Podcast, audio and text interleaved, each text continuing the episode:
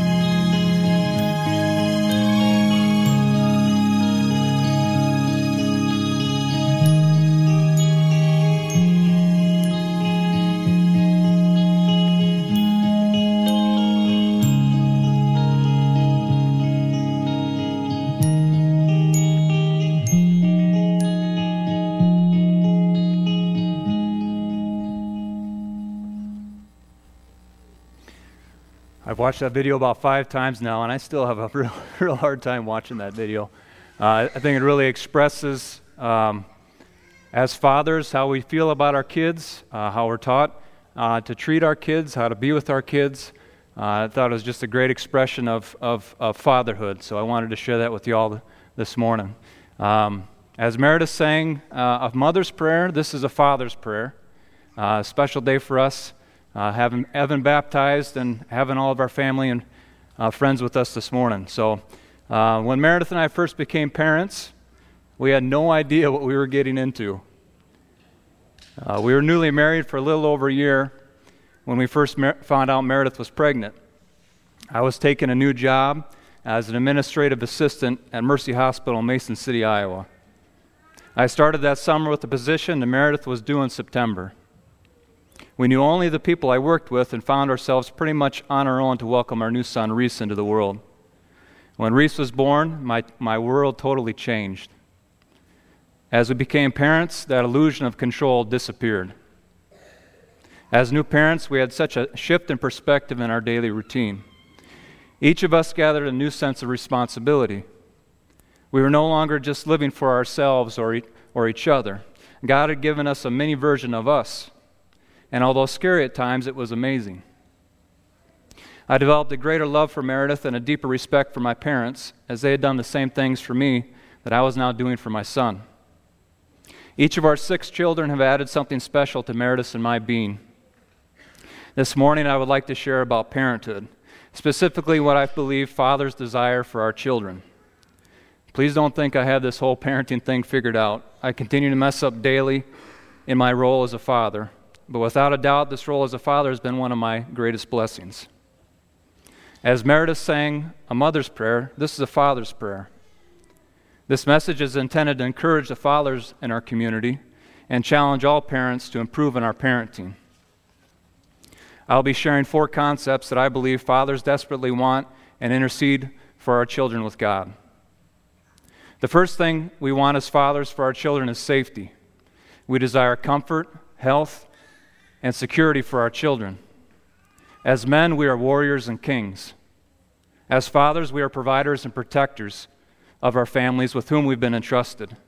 In the Psalm scripture reading today, the writer uses the analogy of a father as a warrior. He states in verse 4 like arrows in the hands of a warrior are children born in one's youth. God wires men's with a warrior's heart.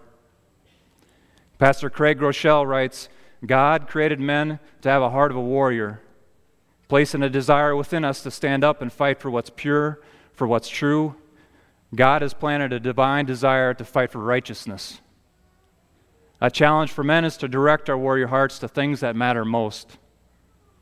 We have an innate desire to fight for things, and if we don't realize we need to fight for our wives and children, this will spill out into other areas of our lives. Once we realize that we need to fight for our family, this gives us much needed purpose and a way to focus our aggressive nature. We want to fight for their health, well being, and safety for our children. Young children thrive in homes where they feel loved and protected. Children need homes that allow them to be kids.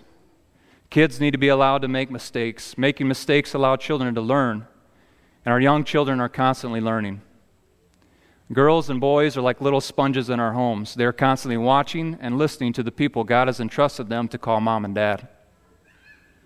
Author John Eldredge wrote that boys and girls have essentially one question that they ask during their youth. For girls, this question is Am I lovely? We see this in the twirls of dresses, dancing, expressions, the needs for hugs and kisses.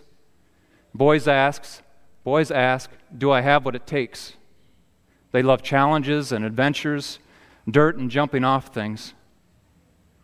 As parents, we must affirm boys and girls with these questions.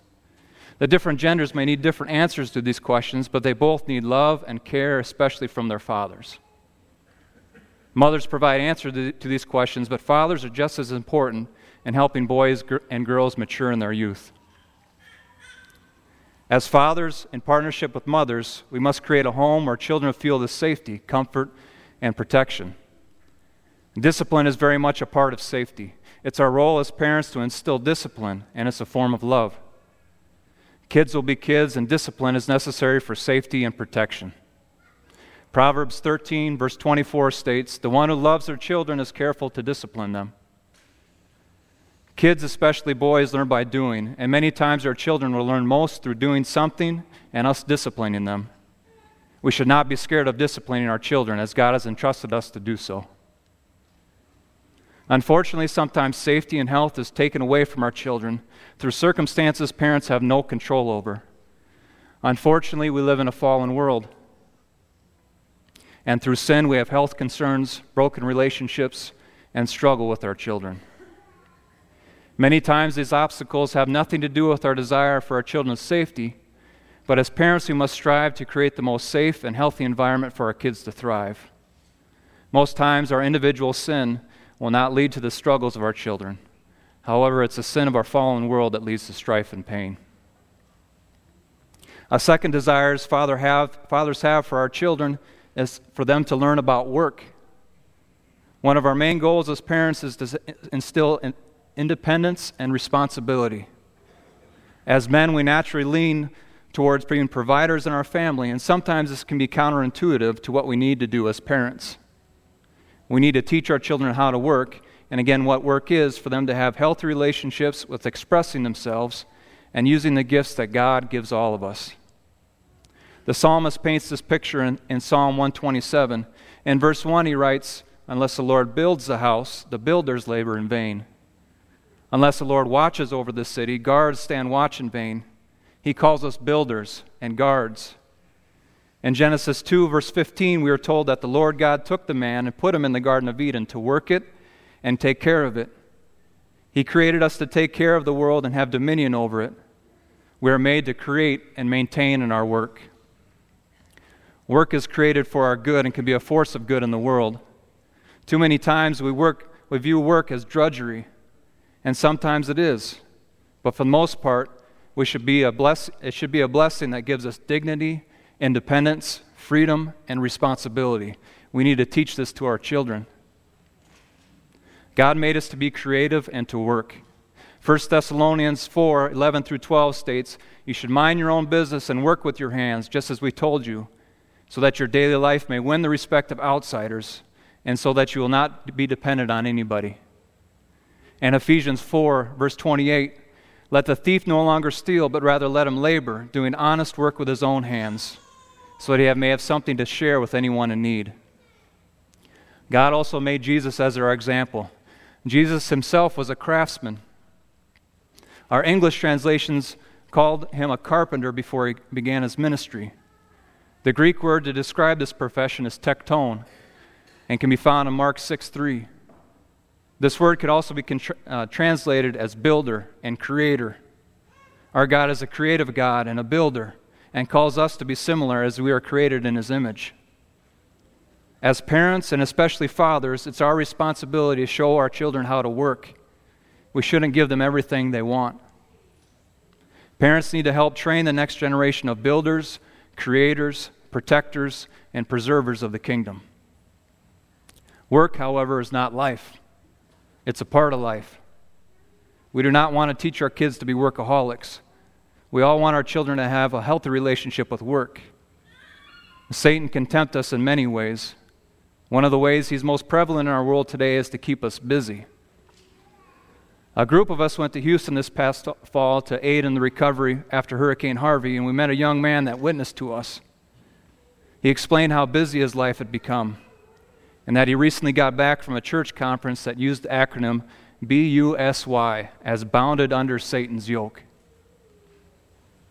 Satan will always keep us searching for more more money, more tasks, and more work. Men, we have to be very careful with this and not to instill this in our children. Again, our natural inclination is to be warriors and kings. John Eldredge writes The great danger for the warrior is not defeat, but success. What the evil one does to a good warrior, if he cannot take him out, cannot keep him from entering the battle at all, is to bury him, dogpile, make it all about battle make it constant, one battle after another. As fathers, we all want our children to work and be self sufficient, but also to have a healthy relationship with careers, vocations, and callings. We need space to be and allow others to be in that space with us. This brings me to my third point as what we as fathers want for our children. We want our children to be rich in community and union with, with others. One of my favorite Hebrew words is hesed. This word has multiple meanings. It is translated as mercy and loving kindness and describes our relationship with God and His people. Another meaning for this word is an obligation to one another in community. As fathers, we want our children to have loving relationships with others. We want our kids to have a solid family, church, and friends. Fathers desire their children to live for and with others. It's our responsibility as parents to show our children the importance of quality relationships with others. As fathers, we want our children to develop an attitude that they are not in this life by themselves. We want supportive people around them that will help them develop and mature, but we also want our children to know how to support others. Galatians 6 2 tells us to carry each other's burdens, and this is the way you will fulfill the law of Christ. The scripture reading for today was Matthew 11 28 through 30. Jesus tells us, Come to me, all you are weary and burdened, and I will give you rest. Take my yoke upon you and learn from me, for I am gentle and humble in heart, and you will find rest for your souls. For my yoke is easy and my burden is light. Jesus is our example, and he tells others to come to him when we are weary or burdened. Jesus provides rest for us, but we also we must also model Christ and carry others' burdens. We need to live in community with one another, and a Christian life is one of community. We should never feel alone in this life. God gives us family and friends to help us in times of struggles and darkness. God not only gives us community in difficult times, but in times of celebration. Life is so much fuller when we do it together. As fathers, we desperately want this for our children. Through our relationships, we have learned how important quality relationships are to our life, and what we want, and we want that to take precedence in our own, in our own children's lives.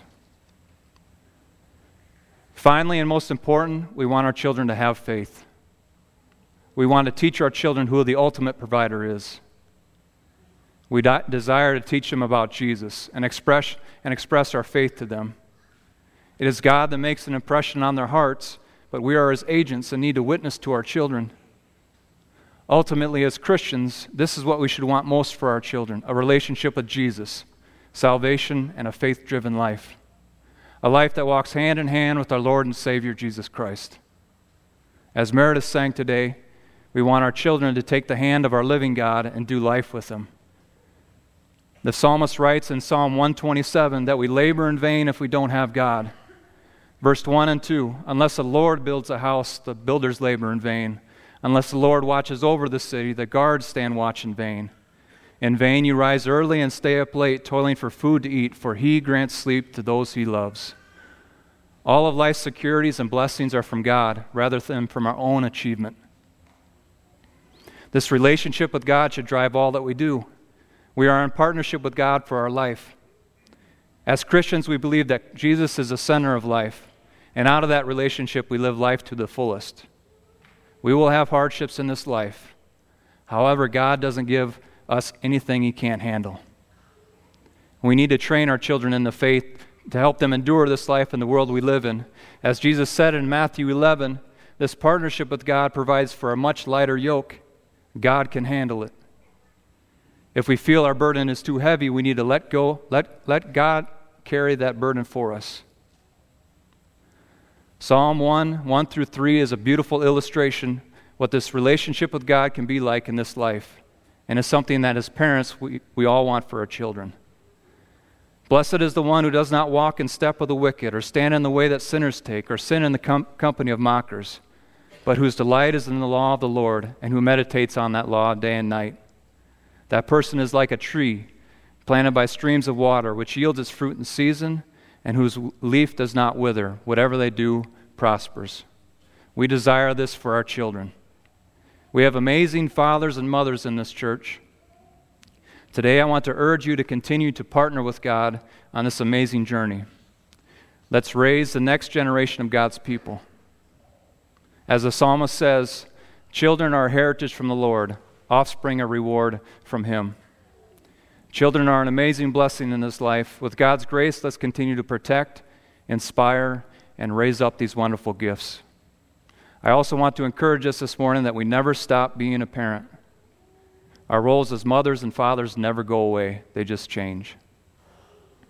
Uh, with that, I'd like to lift up uh, one exercise for us today. Um, so I'd like everybody to please stand up if you're able. Uh, parents, I'd like for us to hug our kids. Okay? Uh, if you don't have kids here, uh, please hug one parent and one child.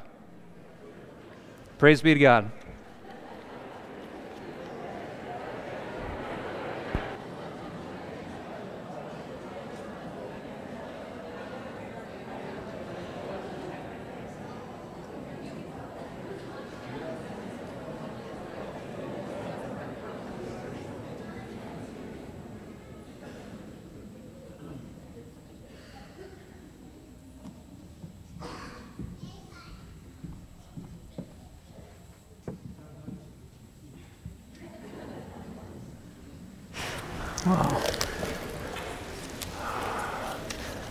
Well, thank you very much, Joe. I